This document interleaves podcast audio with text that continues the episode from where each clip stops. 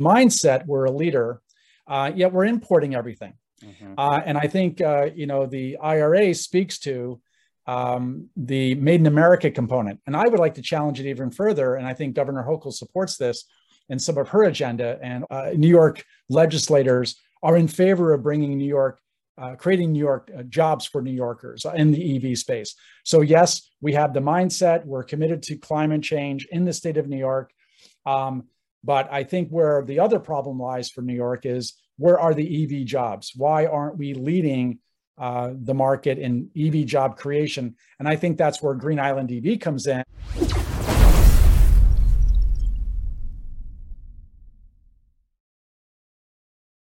Welcome to Stream, a trucktractortrailer.com production. My name is Zach Miller. I'm your host, and we have a really special conversation here today. Um, we have Franz Hochstrasser from Raise Green, and John Gilley, who is the founder of Green Island EV Company, um, talking about what's been in the news so much the last six months. First and foremost, we have the Infrastructure Investment Jobs Act. And then just very recently, we have the Inflation Reduction Act. These are two major pieces of legislation uh, that have passed at the federal level here this year, uh, particularly related to climate, sustainability, and job creation, and sort of the flywheel of of the three of those. So, you know, who better to to talk about these than than Franz, who uh, has a, a, wealth of experience after working with the federal government um, on climate and environmental policy. So, Franz, if you could please just give us um, a brief overview about the the climate portions of these bills and and what they mean,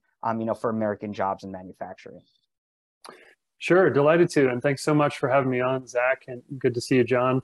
Um, so, the the Infrastructure Investment and Jobs Act that passed uh, in December of last year um, put put forward uh, an enormous package of of funding for uh, clean energy and particularly electric vehicles, which I think is you know topic for today. Specifically yeah. within that, um, there's there is a provision, a five billion dollar incentive program uh, for clean school buses, and you know school buses, as you guys know better than I do, uh, are, there are about five hundred thousand of those in the country. Um, this this program specifically incentivizes states as well as private entities um, to transition those into electric school buses or clean school buses, um, and and that that's a very powerful signal um, to, to get those moving.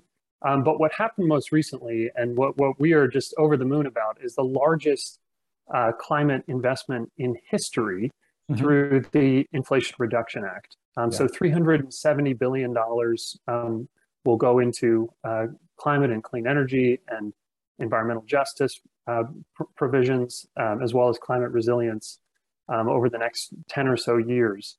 Um, and within that, there's a whole boatload of incentives specifically for electric vehicles as well. So um, really excited to, to dig into those and talk about them. Um, you know, this this really resets the table for um, business and private investment into uh, particularly uh, transportation, um, electrification, but also the entire clean energy economy and, and accelerates that transition to the tune of uh, setting the US on pace to reduce emissions um, by an estimated 40% below 2005 levels by 2030. Uh, um, so, well on our way to the 50% that is the US target. Um, and it's really going to take all of us um, in order to get there, um, implementing these, these programs and deploying more and more EVs, um, homemade, American made EVs um, and and clean energy technologies all across the country. Yeah, absolutely. And what a you know, just another great time to have this conversation is we're in back to school season right now. So when better to talk about school buses than back to school season? And John, I know you you know the school bus industry better than than most people. Um, but correct me if I'm wrong. A majority of school buses on the road actually are in the state of New York. Am I right about that? Yeah, I, I think that uh, one out of 11 school buses on planet Earth are in New York State. so Franz, Franz mentioned that there's about 500,000, and that's really in North America.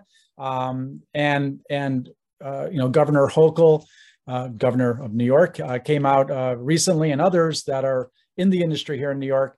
Uh, they mentioned 50,000 school buses in New York. I think the number is about 45,000, but there's 5,000 what we would call as, uh, you know, on reserve or uh, uh in service, but not not deployed yet. But there's about 50,000. So um, the number I like to I like to talk to speak to is 45,000 in New York versus a uh, a, a market size of 500. So yeah, Zach, I, I would say uh, New York State on its own represents a very meaningful uh, market opportunity for school bus manufacturers. Yeah, absolutely. But then, but then that ties into one of the problems we have, where New York State, uh, as mm-hmm. anybody, ha- whatever people may or may not think about these bills, New York State positions itself as a climate leader, yes. and yet, and yet, we have more diesel school buses on the road yeah. than any other state. So, how do you reconcile the fact that hey we're new york we're a climate leader but also we have more diesel school buses than anywhere else on the planet. Well let, let, let's let's cut new york some slack.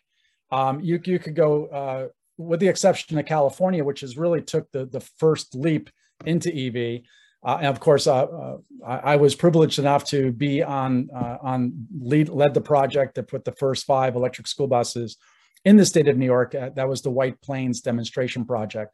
Um, and it wasn't just myself and a small team. We had a large, we had, you know, it takes a village, so to speak, to pull these things off uh, uh, in White Plains. But I, New York is ready to address the problem, and it is a problem, but we're ready to address it. The bigger problem for for a New Yorker is, all right, we're we're in, in, in mindset, we're a leader, uh, yet we're importing everything. Mm-hmm. Uh, and I think uh, you know the IRA speaks to um, the Made in America component, and I would like to challenge it even further. And I think Governor Hochul supports this. And uh, New York legislators are in favor of bringing New York, uh, creating New York uh, jobs for New Yorkers in the EV space. So yes, we have the mindset. We're committed to climate change in the state of New York. Um, but I think where the other problem lies for New York is where are the EV jobs? Why aren't we leading uh, the market in EV job creation? And I think that's where Green Island EV comes in, uh, is to be that OEM that's manuf- that's headquartered in New York, that's actually manufacturing mm-hmm. in New mm-hmm. York for New Yorkers to uh, you know solve some of those uh, you know uh, job problems that we have on the manufacturing side. And these are and these are blue collar trades jobs that uh, you know every state in the nation wants to create. Um, but specifically for the problem we're trying to solve here in Green Island is is the problem right here in New York. And and it, it's it's interesting and, and it really is a perfect solution to that. And and Franz is quickly going back to you because I believe that some of the international manufacturers actually push back against the IRA specifically for that purpose because it is designed to back American manufacturers in the green space and not to really give out subsidies to some of these international companies. Yeah, well, so we have a a, a major uh, critical materials uh, challenge ahead of us, and that is that you know we we import uh, the bulk of uh, our critical materials from uh, from other countries, primarily China. There's about a four to one trade imbalance right now um, and that you know that sets American companies uh, back in terms of competitiveness. But what this bill does uh, that is truly uh, revolutionary and, and and thoroughly exciting, I think, for the entire American economy, but especially for clean energy and climate uh, companies, um, is that it kind of resets the balance there by by really incentivizing uh, and and at a certain point, you know, phasing in a demand for U.S. made uh, components mm-hmm. on most of the clean energy uh, technologies that we need to deploy. So that includes, you know, within uh, within the electric vehicle tax credits, um, a domestic made components requirement uh, that phases in uh, over time. Uh, and that's going to lead to a whole ton of innovation to meet those and, and new manufacturing. and you all really are on the, the cutting edge of, of delivering on that. And we need companies like that uh, out front, um, ready to take take that take on the challenge of uh, reinventing manufacturing, reinventing the blue collar workforce here in America around the clean energy uh, transition. Absolutely. John, somebody wants to uh, invest in Green Island EV. How would they go about doing that? Well, go to raisegreen.com and look for Green Island EV and uh, press the invest button, and, and, we'll walk you through the process. Um, and that's Franz's uh, company, by the way, uh, which is an awesome uh, group of folks we've worked with. And and and by the way, Zach, the reason uh, you know Green Island EV, our our company, we had many choices for crowdfunding uh, solutions, and by far the only one that was all in on, you know, um, you know, they're they're on a climate agenda, a climate solution agenda was Raise Green. So it was without a doubt, uh, really was an easy choice for us to partner up with Raise Green to let's say take Green Island EV to market. Awesome. Thank you guys for joining us today. Really appreciate it. Thanks, Zach. Thank you both. Much appreciated. Thanks. Thanks, Franz. Thanks.